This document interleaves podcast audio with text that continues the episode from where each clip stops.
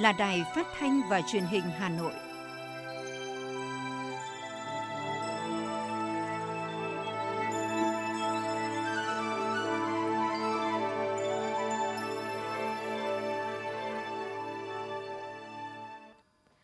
Kính chào quý vị và các bạn. Bây giờ là chương trình thời sự của Đài Phát thanh Truyền hình Hà Nội đang được phát trực tiếp trên sóng FM tần số 90 MHz. Tối nay thứ sáu, ngày 20 tháng 8 năm 2021 có những nội dung chính sau đây. Thường trực Thành ủy Hà Nội đồng ý tiếp tục giãn cách xã hội đến 6 giờ ngày 6 tháng 9 năm 2021. Hà Nội đôn đốc các đơn vị đẩy mạnh công tác quy hoạch, kế hoạch sử dụng đất. Dự báo nợ, chậm đóng bảo hiểm xã hội tiếp tục tăng trong những năm tới. Phần tin thế giới có những tin đáng chú ý. Taliban ổn định dần bộ máy quyền lực ở Afghanistan. Trung Quốc chính thức thông qua luật sửa đổi cho phép sinh con thứ ba. Phát hiện một bệnh nhân nhiễm virus Tây sông Sile ở miền Nam Tây Ban Nha. Sau đây là nội dung chi tiết. Thưa quý vị và các bạn, Thường trực Thành ủy Hà Nội đồng ý tiếp tục giãn cách xã hội đến 6 giờ ngày 6 tháng 9 năm 2021. Thông tin được Phó Bí thư Thành ủy Hà Nội Nguyễn Văn Phong cho biết tại cuộc họp báo về tình hình dịch COVID-19 chiều nay. Theo báo cáo công tác phòng chống dịch COVID-19 của Ủy ban Nhân dân thành phố Hà Nội, sau 27 ngày thực hiện giãn cách theo chỉ thị 16 của Thủ tướng Chính phủ, chỉ thị 17 của Chủ tịch Ủy ban Nhân dân thành phố Hà Nội, huy động toàn bộ hệ thống chính trị các cấp vào cuộc quyết liệt, tận dụng triệt đề thời gian để khống chế nguy cơ lây lan dịch bệnh trong cộng đồng. Tuy nhiên, bên cạnh những kết quả đã đạt được, vẫn còn nhiều vấn đề đặt ra khi lượng người dân ra đường vẫn còn đông. Thành phố vẫn liên tiếp ghi nhận một số ca nhiễm trong cộng đồng tại một số khu dân cư. Tại các tỉnh phía Nam, dịch lây lan rất mạnh và sâu trong cộng đồng. Nhiều tỉnh lân cận như Bắc Ninh, Bắc Giang, dịch đã bùng phát trở lại. Qua công tác xét nghiệm diện rộng, Hà Nội cơ bản đã xác định được một số địa bàn nguy cơ rất cao, vùng đỏ và các nhóm đối tượng có nguy cơ rất cao, nhóm đỏ, tiềm ẩn rủi ro và nguy cơ rất lớn. Nếu không kiểm soát chặt chẽ sẽ hình thành những ổ dịch lớn và phức tạp. Về nhiệm vụ trọng tâm theo Ủy ban Nhân dân thành phố, trong giai đoạn hiện nay, biện pháp phòng chống dịch quan trọng của Hà Nội là chỉ đạo toàn thể hệ thống chính quyền và người dân đồng lòng thực hiện nghiêm việc giãn cách theo tinh thần chỉ thị 16 của chính phủ, đồng thời tận dụng tối đa các ngày giãn cách xã hội để thần tốc truy vết, bóc tách các trường hợp F0 ra khỏi cộng đồng, cách ly triệt đề các trường hợp liên quan, dập tắt nhanh nhất các ổ dịch mới, cố gắng không để dịch bệnh lây lan rộng ra cộng đồng tiếp tục quản lý chặt chẽ, hiệu quả, chắc chắn và thực chất việc giãn cách xã hội theo tinh thần của chỉ thị 16 của Thủ tướng Chính phủ trên nguyên tắc người cách ly với người, gia đình cách ly với gia đình, yêu cầu người dân ai ở đâu thì ở đó. Các quận huyện thị xã tiếp tục kiểm tra việc chấp hành quy định phòng chống dịch tại các cơ quan, đơn vị trên địa bàn, kể cả cơ quan trung ương, chỉ đạo các xã, phường, thị trấn tạo các vùng xanh, vùng an toàn không có dịch trong công tác phòng chống dịch tại các khu dân cư, tổ dân phố, đầu ngõ xóm, với lực lượng là chính những cán bộ cơ sở chốt chặn tổ chức lễ khai giảng năm học 2021-2022 bằng hình thức trực tuyến, tạo không khí vui tươi, phấn khởi, đảm bảo an toàn cho học sinh trên địa bàn thành phố. Hà Nội sẽ tiếp tục lấy mẫu xét nghiệm toàn bộ các trường hợp có biểu hiện ho, sốt, khó thở, các trường hợp nghi nhiễm SARS-CoV-2 khác ngoài cộng đồng và lấy mẫu sàng lọc trên diện rộng tại các khu vực có nguy cơ cao lây nhiễm tiếp tục siết chặt việc quản lý tại các khu cách ly tập trung, đặc biệt là tại các khu cách ly tập trung F1.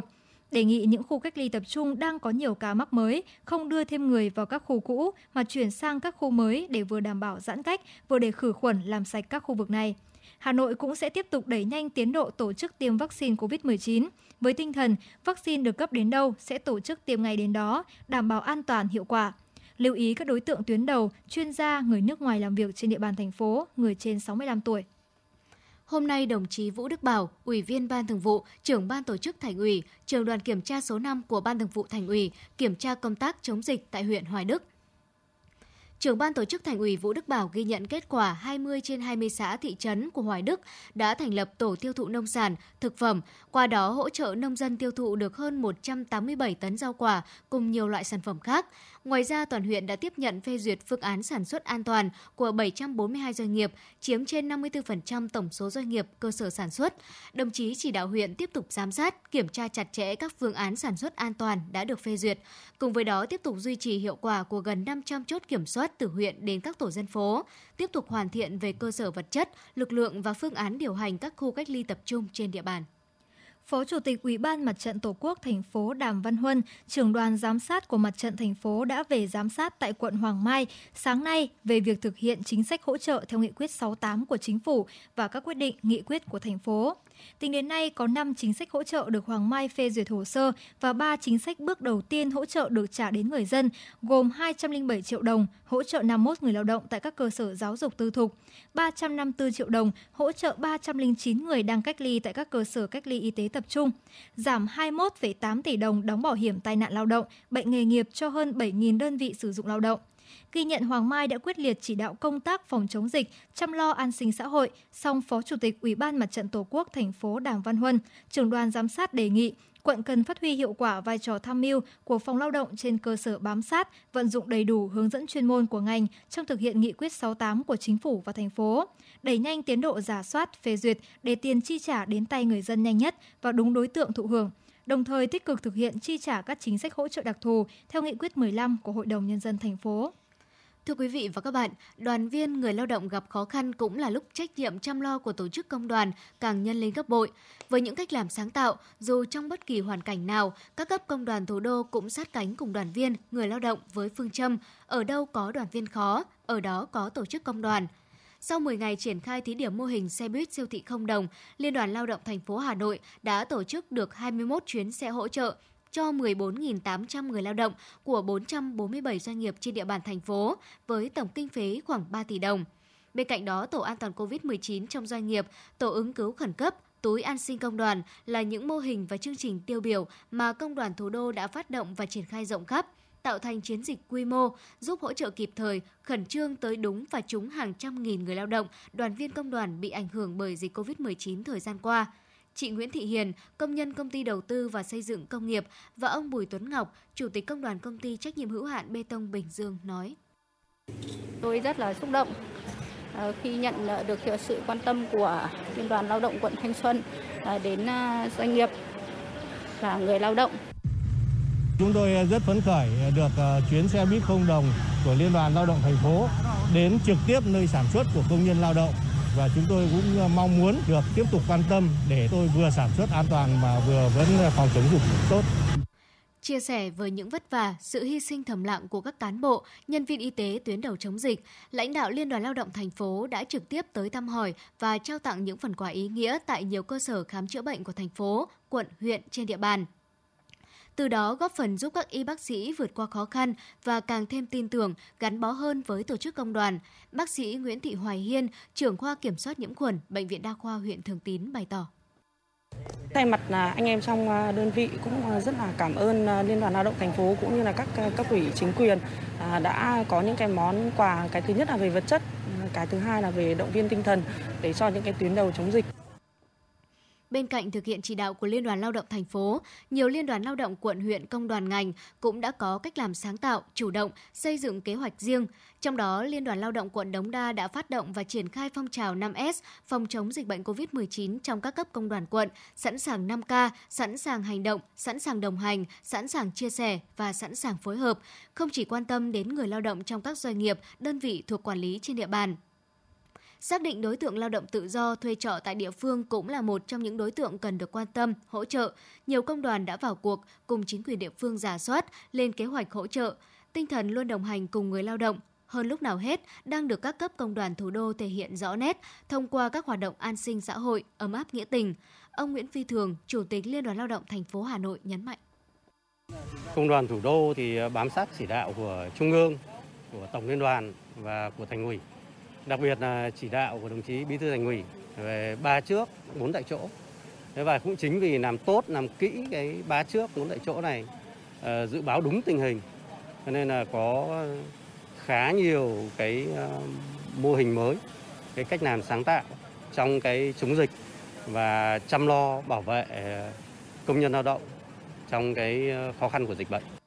Đến thời điểm này, Liên đoàn Lao động thành phố đã trích từ nguồn quỹ công đoàn và huy động xã hội hóa tổng cộng hơn 125 tỷ đồng để hỗ trợ người lao động, đoàn viên công đoàn bị ảnh hưởng bởi dịch bệnh và ủng hộ quỹ phòng chống Covid.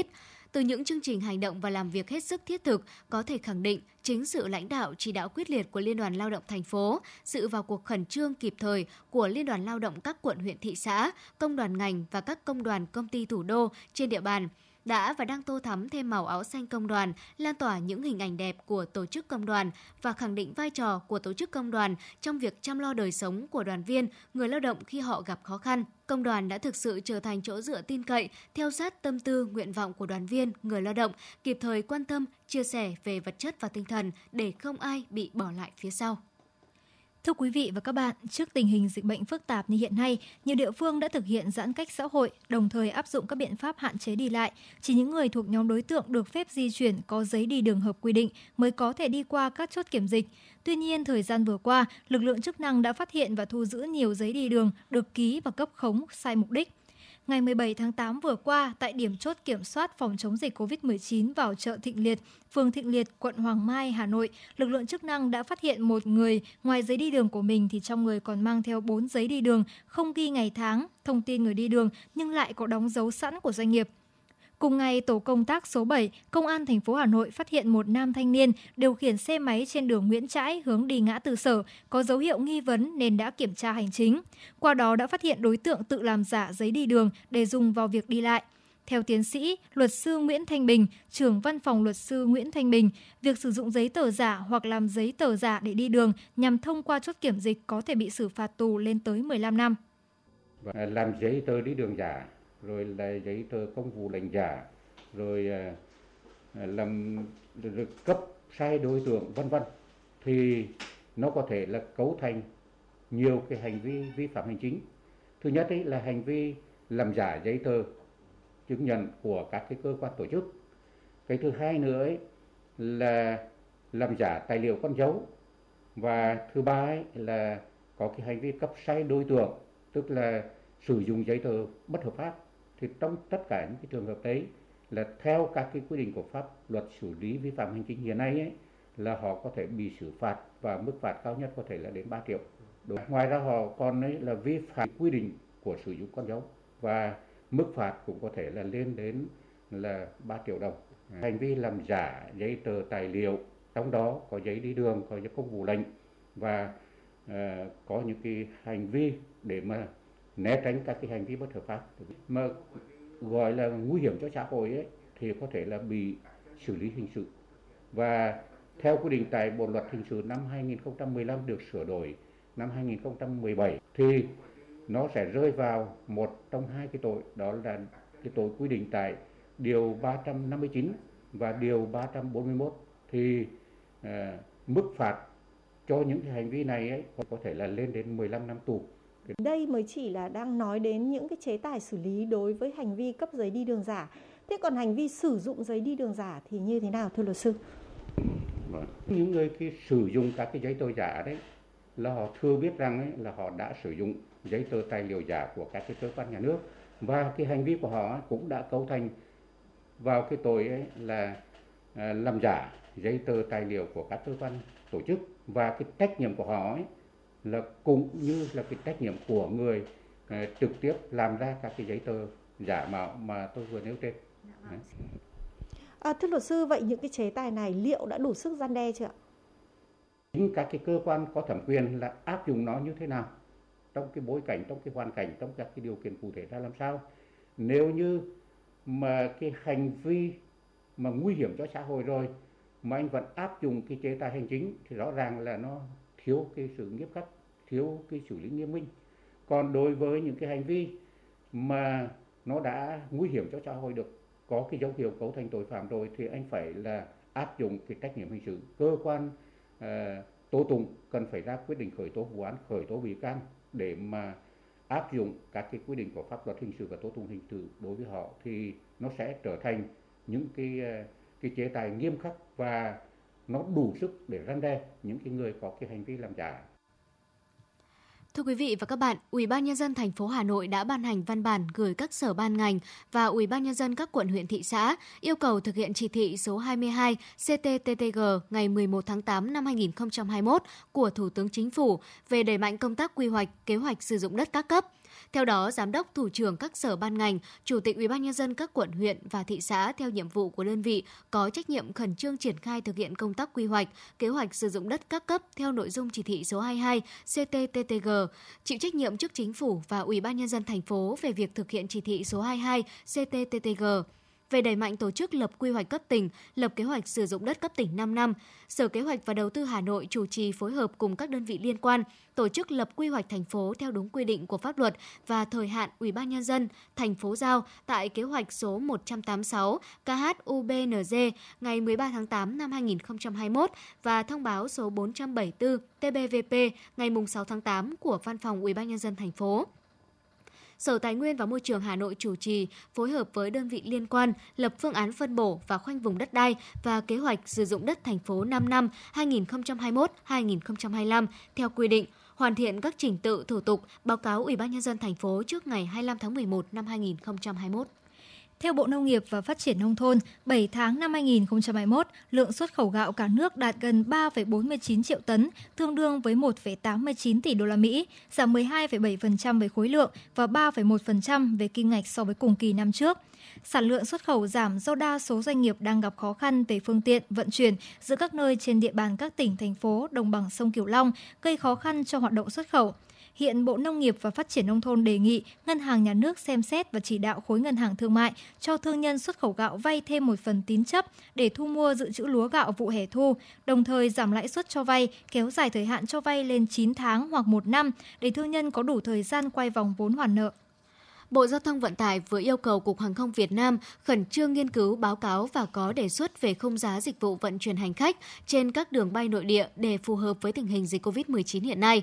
Theo Bộ Giao thông Vận tải, trong bối cảnh dịch COVID-19 diễn biến phức tạp tại Việt Nam, nhất là tại thành phố Hồ Chí Minh là nơi có mật độ các chuyến bay đi đến nhiều nhất nước, việc khai thác các chuyến bay rất hạn chế. Thời gian qua, các cơ quan chức năng đã phải tạm dừng khai thác chuyến bay đi từ thành phố Hồ Chí Minh đến một số địa phương. Nhu cầu đi lại của người dân giảm mạnh và các hãng hàng không gặp nhiều khó khăn. Hiện tại, khung giá dịch vụ vận chuyển được quy định cụ thể tại thông tư số 17 năm 2019 của Bộ Giao thông Vận tải ban hành ngày 3 tháng 5 năm 2019 với giải giá từ 0 đồng đến mức tối đa của từng nhóm cự ly bay. Hãng hàng không quyết định giá dịch vụ vận chuyển hàng không nội địa trong khung giá do Bộ Giao thông Vận tải quy định và thực hiện kê khai giá với Bộ Giao thông Vận tải. Cụ thể, giá vé áp dụng cho 5 nhóm đường bay từ dưới 500 km đến trên 1.280 km trở lên với mức giá từ 1,6 đến 3,75 triệu đồng một vé một chiều tùy cự ly, chưa bao gồm các khoản phí và phụ thu khác. Để tăng cường công tác đảm bảo an toàn khai thác tàu bay trong giai đoạn tiếp theo, Cục Hàng không Việt Nam yêu cầu từ ngày 1 tháng 9 tới, các hãng hàng không không chỉ thực hiện xếp lịch bay cho phi công, tiếp viên hàng không khi đã được tiêm phòng vaccine phòng COVID-19 đầy đủ hai mũi. Theo đó, phi công cần chấp hành nghiêm túc các chỉ thị về phòng chống dịch COVID-19, thực hiện tiêm phòng vaccine đầy đủ, ưu tiên nhóm nhân viên tuyến đầu thường xuyên tiếp xúc với hành khách và có nguy cơ lây nhiễm cao như người lái tàu bay, tiếp viên hàng không, nhân viên kỹ thuật. Sau khi tiến hành lấy 17.800 mẫu xét nghiệm diện rộng tại tổ hợp chung cư HH, phường Hoàng Liệt, quận Hoàng Mai, CDC Hà Nội sáng nay đã công bố thêm 13 ca dương tính tại tòa nhà HH4C, nâng tổng số ca dương tính tại tòa nhà này từ ngày 8 tháng 8 tới nay là 27 ca. Ngay sau khi có thông tin, quận Hoàng Mai đã cho phong tỏa tòa chung cư trên ngay lập tức, khử khuẩn toàn bộ tòa nhà, đồng thời truy vết khẩn trương các trường hợp liên quan. Tính đến trưa nay đã có 38 F1, tất cả được đưa sang cách ly tập trung. CDC Hà Nội đã tiến hành xét nghiệm toàn bộ cư dân của tòa nhà HH4C. Đối với 11 tòa trung cư còn lại của tổ hợp trung cư HH, cũng trong hôm nay, ngành y tế sẽ khẩn trương xét nghiệm những trường hợp có biểu hiện ho sốt, đợi kết quả sẽ sàng lọc tiếp, đồng thời xét nghiệm toàn bộ các hộ kinh doanh khu vực xung quanh. Quận Hoàng Mai cũng lên phương án hỗ trợ ngay nhu yếu phẩm thiết yếu đối với những hộ khó khăn tại tòa nhà HH4C trong thời gian phong tỏa.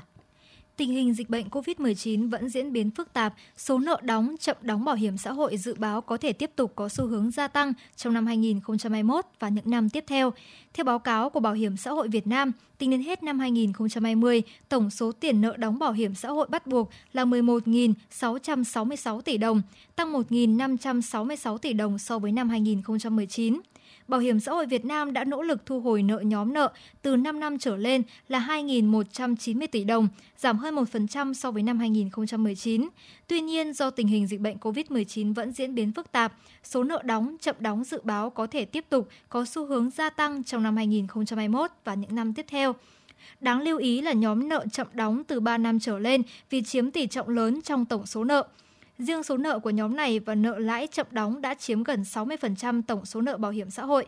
Tình hình chậm đóng, nợ đóng của nhóm doanh nghiệp nhà nước sau một thời gian có xu hướng giảm dần thì đến nay lại tăng trở lại. Ông Nguyễn Thế Mạnh, Tổng Giám đốc Bảo hiểm xã hội Việt Nam cho biết, cơ quan bảo hiểm xã hội đã kịp thời thực hiện việc tiếp nhận và giải quyết tạm dừng đóng vào quỹ hưu trí và tử tuất đối với các đơn vị doanh nghiệp gặp khó khăn do đại dịch COVID-19. Tuy nhiên, thời gian sau khi hết thời hạn được tạm dừng đóng, nhưng doanh nghiệp không có khả năng đóng bù sẽ gây khó khăn và ảnh hưởng đến việc thực hiện chính sách, chế độ bảo hiểm xã hội cho người lao động và cơ quan thực hiện quản lý quỹ bảo hiểm xã hội. Tại dự thảo thông tư sửa đổi, bổ sung một số điều của quy định về tiêu chuẩn, quy trình biên soạn, chỉnh sửa sách giáo khoa, Bộ Giáo dục Đào tạo dự kiến sẽ siết chặt hơn khâu thực nghiệm sách giáo khoa, đồng thời nâng tiêu chuẩn người biên soạn và thẩm định sách. Đơn vị tổ chức thẩm định sách giáo khoa sẽ không còn mặc định là vụ giáo dục tiểu học và vụ giáo dục trung học Bộ Giáo dục Đào tạo mà được điều chỉnh thành là đơn vị thuộc Bộ Giáo dục Đào tạo và do Bộ trưởng phân công. Bộ Giáo dục Đào tạo lấy ý kiến góp ý của dư luận cho dự thảo này đến hết ngày 2 tháng 10 năm 2021. Hôm nay, Sở Giáo dục và Đào tạo Hà Nội cho biết đã chỉ đạo trường Trung học phổ thông chuyên Hà Nội Amsterdam điều chỉnh phương thức tuyển sinh vào lớp 6 năm học 2021-2022 từ kết hợp giữa xét tuyển với kiểm tra, đánh giá năng lực sang phương thức xét tuyển. Điểm xét tuyển là tổng điểm học tập cấp tiểu học, cộng điểm ưu tiên và điểm khuyến khích. Điểm học tập cấp tiểu học là tổng điểm kiểm tra định kỳ cuối năm các môn toán tiếng Việt ở cả 5 năm tiểu học, môn tiếng Anh lớp 3, lớp 4 và lớp 5, môn khoa học, lịch sử và địa lý lớp 4 và lớp 5. Trong đó, điểm ưu tiên là điểm dành cho các đối tượng chính sách xã hội theo quy định với mức điểm cộng từ 0,5 đến 1,5 điểm. Điểm khuyến khích là điểm được quy đổi từ các giải của cuộc thi Olympic cấp quận, huyện, thị xã, thành phố, quốc gia và quốc tế. Mức điểm ưu tiên từ 10 đến 20 điểm cho giải quốc tế, từ 3 điểm đến 10 điểm cho giải cấp quốc gia, từ 0,5 điểm đến 4 điểm cho giải cấp thành phố. Đối với điểm ưu tiên, thí sinh có nhiều tiêu chuẩn ưu tiên chỉ được hưởng theo tiêu chuẩn ưu tiên cao nhất. Học sinh trúng tuyển là những học sinh đạt điểm xét tuyển theo thứ tự từ cao xuống thấp đến hết chỉ tiêu được giao. Trong trường hợp những học sinh có điểm xét tuyển trùng nhau, nếu tuyển hết sẽ vượt chỉ tiêu thì điểm khuyến khích trong điểm xét tuyển sẽ tính bằng cách cộng tổng điểm của toàn bộ các giải thưởng học sinh đạt được trong các cuộc thi Olympic từ lớp 1 đến lớp 5 và xếp thứ tự từ cao xuống đến đủ chỉ tiêu. Cha mẹ học sinh nộp hồ sơ đăng ký dự tuyển cho học sinh qua dịch vụ biêu chính chậm nhất vào 17 giờ ngày 24 tháng 8 tính theo dấu biểu điện. Ngày 30 tháng 8, nhà trường sẽ thông báo danh sách học sinh trúng tuyển kèm theo lịch tiếp nhận hồ sơ trúng tuyển và tiếp nhận hồ sơ trúng tuyển từ ngày 31 tháng 8 đến ngày 4 tháng 9.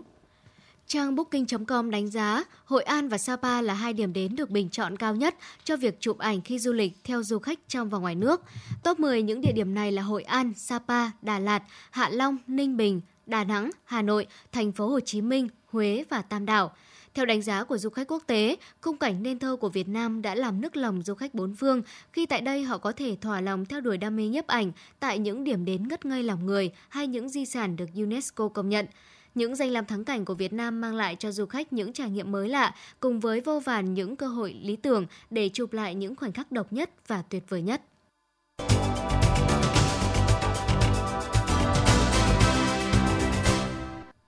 Xin chuyển sang phần tin thế giới. Đã 5 ngày kể từ khi Taliban chiếm quyền kiểm soát Afghanistan, Mỹ và các nước phương Tây vẫn đang khẩn trương sơ tán công dân và người Afghanistan từng làm việc cho họ. Trong khi đó, Taliban tiếp tục có những bước đi để ổn định tình hình đất nước trong bối cảnh quốc tế hoài nghi về những cam kết ân xá, đổi mới của họ vì ám ảnh về quá khứ mà Taliban từng cai trị. Hôm qua, tại nhiều thành phố của Afghanistan, nhiều người đã xuống đường biểu tình phản đối Taliban nhân kỷ niệm ngày Afghanistan giành độc lập từ Anh năm 1919.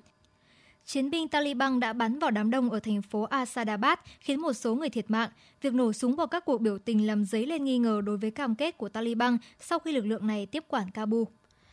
Tổng số ca nhiễm COVID-19 tại Thái Lan từ đầu dịch tới nay đã vượt ngưỡng 1 triệu ca sau khi Bộ Y tế nước này sáng nay thông báo có thêm 19.851 ca mắc mới, cùng 240 trường hợp tử vong trong 24 giờ qua. Như vậy, kể từ khi ghi nhận ca mắc COVID-19 đầu tiên vào đầu năm ngoái, Thái Lan đã có tổng cộng 1.009.710 ca nhiễm, trong đó có 8.826 người không qua khỏi. Hầu hết các ca nhiễm và tử vong được ghi nhận trong thời gian bùng phát làn sóng COVID-19 thứ ba từ đầu tháng 4 vừa qua, với 980.847 ca nhiễm và 8.732 trường hợp tử vong các nhân viên cơ quan hải quan và biên phòng Mỹ CBP tại thành phố Anchorage, bang Alaska vừa thu giữ hơn 3.000 thẻ giả chứng nhận tiêm vaccine ngừa COVID-19 được gửi đến từ Trung Quốc. Trong thông báo này hôm qua, CBP cho biết những thẻ chứng nhận giả này có chất lượng in kém nhưng rất giống với các thẻ chứng nhận thật do các trung tâm phòng ngừa và kiểm soát bệnh tật cấp cho những người đã được tiêm vaccine. Giới chức Tây Ban Nha ngày hôm nay cho biết một bệnh viện ở miền nam nước này đã tiếp nhận một trường hợp nhập viện do nhiễm virus Tây sông Nile. Bệnh nhân sống tại thị trấn nhỏ Correa de Rio, gần thành phố Seville, thủ phủ của vùng tự trị Andalusia, Tây Ban Nha và đang bị viêm mảng não. Đây là trường hợp nhiễm virus Tây sông Nile đầu tiên tại Andalusia trong năm 2021, sau khi dịch bệnh do virus này gây ra bùng phát ở thành phố Seville và tỉnh Cadiz vào năm 2020, khiến 7 người tử vong. Ngày hôm nay, tại phiên họp của Ủy ban Thường vụ Quốc hội, Trung Quốc đã thông qua sửa đổi luật dân số và kế hoạch hóa gia đình. Theo đó, mỗi cặp vợ chồng được sinh con thứ ba, đồng thời quy định các biện pháp hỗ trợ chính sách mới này. Theo Tân Hoa Xã, luật dân số và kế hoạch hóa gia đình sửa đổi sẽ bãi bỏ các quy định hạn chế trước đây, trong đó có việc phạt các cặp vợ chồng vi phạm luật quy định chỉ được sinh tối đa hai con. Cuối tuần vừa qua, mưa đã rơi nhiều giờ tại đỉnh cao nhất trên giải băng ở Greenland và đây là trận mưa đầu tiên trong lịch sử được ghi nhận ở nơi có nhiệt độ hiếm khi trên mức đóng băng và chỉ chứng kiến tuyết rơi này. Đây là trạm nghiên cứu có nhân viên hoạt động quanh năm gần đỉnh của giải băng Greenland ở độ cao hơn 3.200 mét so với mặt biển. Theo Trung tâm Dữ liệu và Nghiên cứu Tuyết Quốc gia, đây là lần đầu tiên các nhà khoa học thấy mưa ở đỉnh núi băng luôn ở mức nhiệt độ đóng băng này kể từ khi công tác nghiên cứu được triển khai vào năm 1950.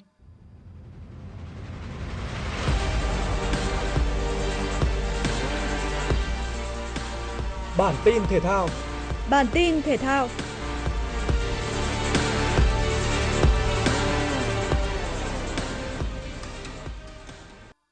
Đội tuyển Việt Nam sẽ có trận gia quân ở bảng B vòng loại thứ ba World Cup 2022 trên sân của đối thủ Ả Rập Xê Út vào lúc 20 giờ ngày 2 tháng 9 theo giờ địa phương, tức 0 giờ ngày 3 tháng 9 theo giờ Việt Nam, sớm hơn một tiếng so với dự kiến trước đó.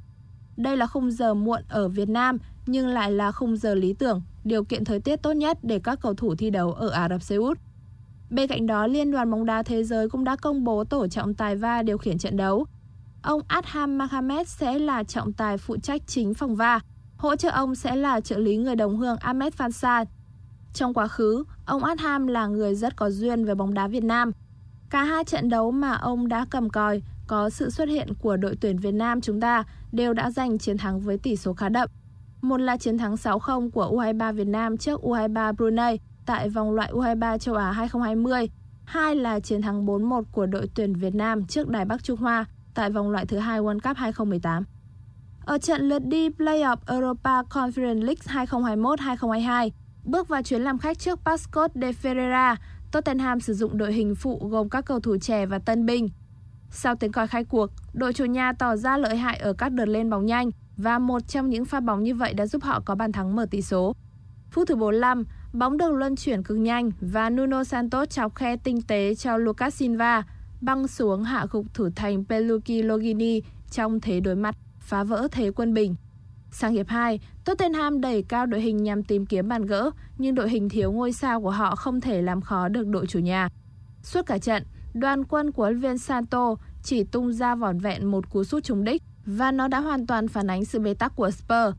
Trung cuộc Tottenham nhận thất bại 0-1 trước Pascot de Ferreira và chỉ còn 90 phút trên sân nhà để đại diện ngoại ngay Anh sửa sai. Trong màn đọ sức trên đất Thổ Nhĩ Kỳ, với một đội hình chất lượng hơn hẳn, tuy nhiên Roma đã không thể áp đảo được đội chủ nhà. Ngược lại, Chad Johnsport thi đấu cực kỳ bản lĩnh và làm chủ phần lớn thời gian. Sau hiệp 1 thăm dò đối phương, Roma đã tìm ra được sơ hở của đội chủ nhà trong hiệp 2. Phút thứ 55, Pellegrini âm thầm xâm nhập vòng cấm mở tỷ số trận đấu. Tuy nhiên chỉ 10 phút sau, từ một pha dàn xếp rất đơn giản bên cánh phải, bóng được Bruno Perez tạt vào trong cho Cornelius bật cao hơn tất cả đánh đầu tung lưới Roma. Phút thứ 81, Somurodo nhanh chân dứt điểm cận thành chính xác ấn định chiến thắng 2-1 cho Roma. Với kết quả này, Roma coi như đã đặt một chân vào vòng bảng Europa Conference League bởi ở trận lượt về diễn ra vào ngày 26 tháng 8 tới đây, thay cho Mourinho được thi đấu trên sân nhà.